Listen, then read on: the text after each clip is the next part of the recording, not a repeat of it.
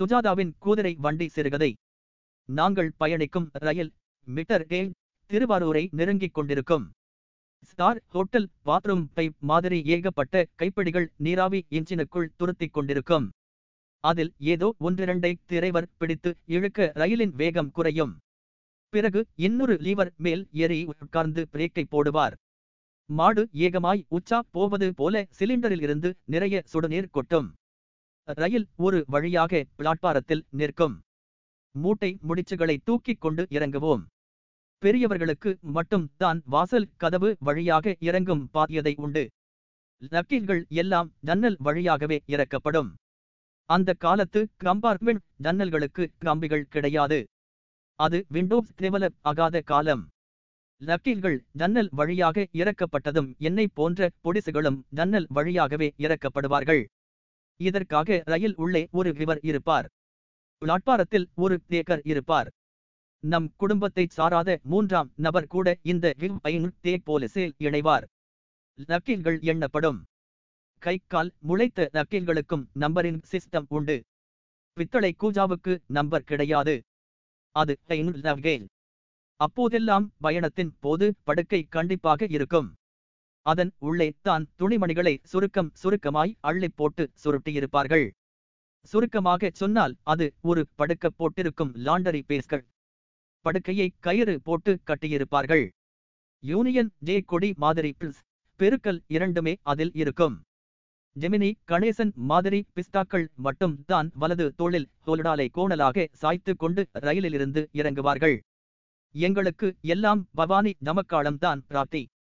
இது நாள் வரை அந்த ஹோல்டாலை எப்படி பேக் செய்கிறார்கள் என்றே எனக்கு புரிபடவில்லை. அதை மடிப்பதும் சுருட்டுவதும் ஒரு கலை. தோல்டாலுக்குள் நம் நட்டி பனியன்கள் எல்லாம் தலையணை அவதாரம் எடுத்திருக்கும் என்று மட்டும் தெரியும். அப்பாவும் அம்மாவும் முன்னால் போவார்கள். பின்னால் கோழிக்குஞ்சுகள் மாதிரி நாங்கள். ஒரே வித்தியாசம்.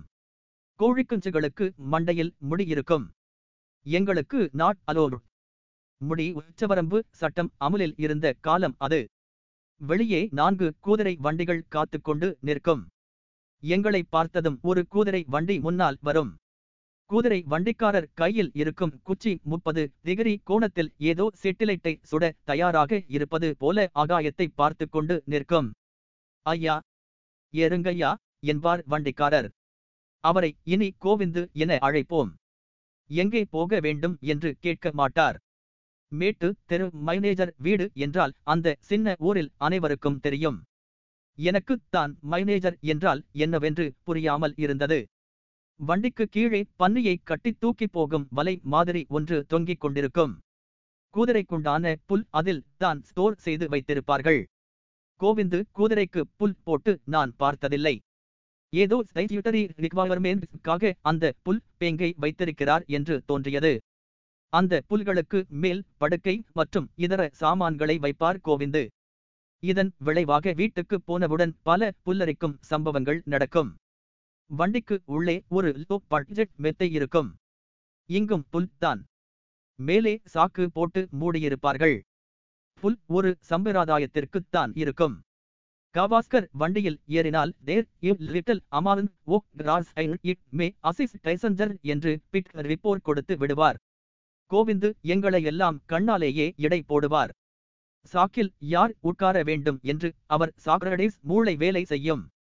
பொதுவாக பெண்களுக்குத்தான் சாக்கு அலாட் ஆகும் ஏனென்றால் இந்த சாக்கு சறுக்காது. அது ஒரு சேப் ஜோன். கால் வைத்து ஏற பின் பக்கம் ஒரு படி இருக்கும். உள்ளங்கை சைசுக்குத்தான் இருக்கும். ஏகப்பட்ட பேர் கால் வைத்து வைத்து உள்ளங்கை ரேகை முழுக்க அழிந்து போயிருக்கும். கால் வைத்தால் வழுக்கும். வழுக்கை வீழ்வதற்கே என்று பயமுறுத்தும். ஒரு வழியாக பெண்கள் முதலில் ஏறுவார்கள். சாக்கு மெத்தையில் உட்காருவது ஒரு கலை. அந்த காலத்து பெண்கள் தேவல் மேட் மாதிரி. பதினாறு வகைகளில் மடங்குவார்கள். ஒரு குக்கர் கேஸ்கட் அளவே உள்ள வட்டத்துக்குள் கூட கால்களை மடக்கி உட்காரும் அளவுக்கு பிளெக்சிபிலிட்டி வைத்திருந்தார்கள். ஒரு பெண்ணுக்கு எதிரே பொதுவாக இன்னொரு பெண்ணை உட்கார வைக்கப்படுவார். பொதுவாக மாமியாரும் மருமகளும் தான் எதிர் எதிரே உட்காருவார்கள். மருமகளுக்கு தான் பிரச்சினை. கால் மாமியார் மேல் படாமல் உட்கார வேண்டும். வாஸ்து புத்தர் மாதிரி முழங்கால்களை கட்டிக்கொண்டு உட்கார வேண்டும். அடுத்து பாட்டி ஏறுவார். பாட்டி நிறைய மடி பார்ப்பார். ஆனால் உடம்பு தான் மடியாது. கஷ்டப்பட்டு உட்காருவார். பாட்டி மீது எல்லோரும் படுவார்கள். வேறு வழியில்லை. அரை மணி நேரத்துக்கு மடி விலக்கு கொள்கையை அமுல் படுத்துவார் பாட்டி. வண்டிக்கு மத்தியில் ஜன்னல் இருக்கும். ஏழு இன்ச் ஸ்கிரீன் செல்போன் சைஸுக்குத்தான் இருக்கும் அந்த ஜன்னல். அதன் வழியாக பார்த்தால் கும்பகோணம் பாத்திரக்கடை என்ற கடையின் பெயர் பலகை முழுதாக தெரியாது. எந்த கோணத்தில் பார்த்தாலும் கோணம் மட்டும்தான் தெரியும்.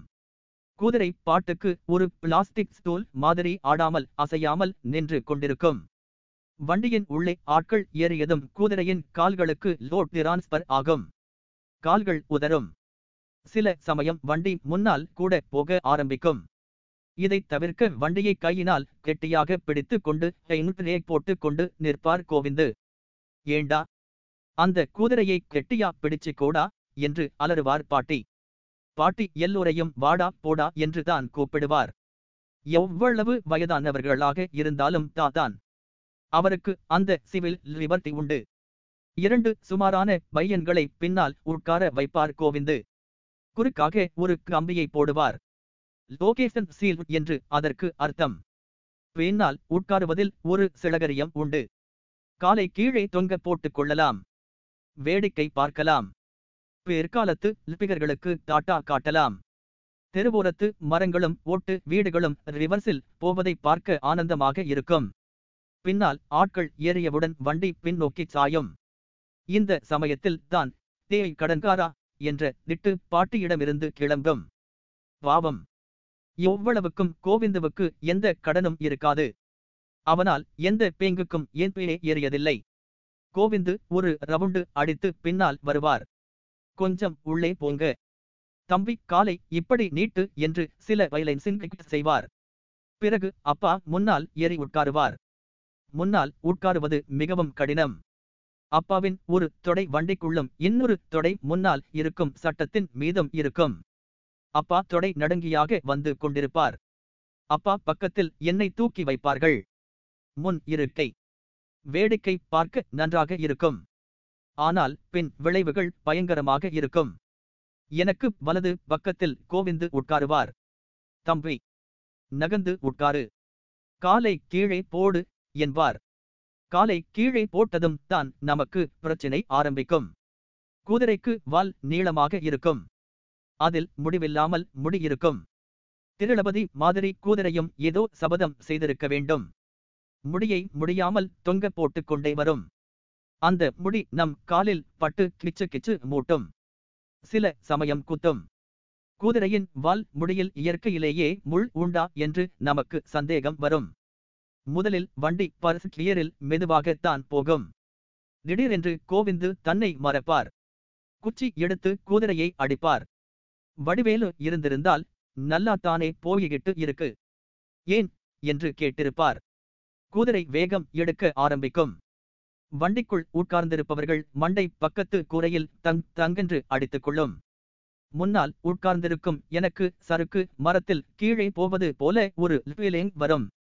இப்போது குதிரை தன் வாலை உயர்த்தும். அது என் தொடையை நோக்கி வாலை நகர்த்தும். அந்த அவ கோயிங் வால் ஏகமாய் என் தொடையில் உராசி தொடையெங்கும் கீறல் விழும். தொடை வால் பேப்பர் ஆகியிருக்கும். கொஞ்ச நேரத்தில் தான் கிளைமாக்ஸ் வரும். குதிரை ரன்னிங் மோடிலேயே பச்சை நட்டுகளை உதிர்க்க ஆரம்பிக்கும். ஈக்குவல் டிஸ்ட்ரிபியூஷன் ஓ வேல் என்று பொருளாதார வல்லுநர்கள் சொல்வதை குதிரை செய்து காட்டும். தெருவெங்கும் லட்டுகளை பரவலாக போட்டுக்கொண்டே போகும். தனக்கு கோவிந்து புல்லை போட்டிருக்கிறான் என்பதை நிரூபித்து அநியாயத்திற்கு எஜமான விசுவாசத்தை காட்டும். திடீரென்று குதிரை வேகத்தை குறைக்கும். ஒரு இடத்தில் நின்றே விடும். கோவிந்து குதிரையிடம் ஏதோ பேசி பார்ப்பார். அது நகராது. பதினைந்து நாள் முன்னாலேயே ஸ்திரை நோட்டீஸ் கொடுத்திருக்குமா என தெரியாது. வாரை பிடித்து இழுப்பார். அடிப்பார். குதிரை நகராது. தியானம் பரமானந்தம் என்று நின்று கொண்டிருக்கும். திடீரென்று அதுவே நகர ஆரம்பிக்கும். மறுபடியும் வேகம் பிடிக்கும். பத்து நிமிடத்தில் எங்கள் வீட்டு வாசலில் நிற்கும். கோவிந்து அதற்கு ரூட் எப்படி சொன்னார்? அது எப்படி வந்தது? கூகுளாலேயே கண்டு பிடிக்க முடியாத புதிர் இது. அதன் மண்டைக்குள் உபச்சரியர் வீட்டுக்கு நைவகேஷன் இம்ப்ளான் ஆகியிருக்கிறது. வீட்டுக்குள் லக்கீல்களையும் கோவிந்துதான் கொண்டு வந்து வைப்பார். அப்பா பணம் கொடுப்பார். கண்டிப்பாக ஒரு ரூபாய்கள்தான் இருக்கும். எங்கள் அடுத்து குதிரை சவாரிக்கும். இதே கோவிந்துதான் தவறாமல் வருவார். பயணங்கள் நிச்சயமாக முடிவதில்லை. சுஜாதா சுஜாதாவை தவிர வேறு யாருக்கும் இப்படி சுவாரஸ்யமாக எழுத வராது.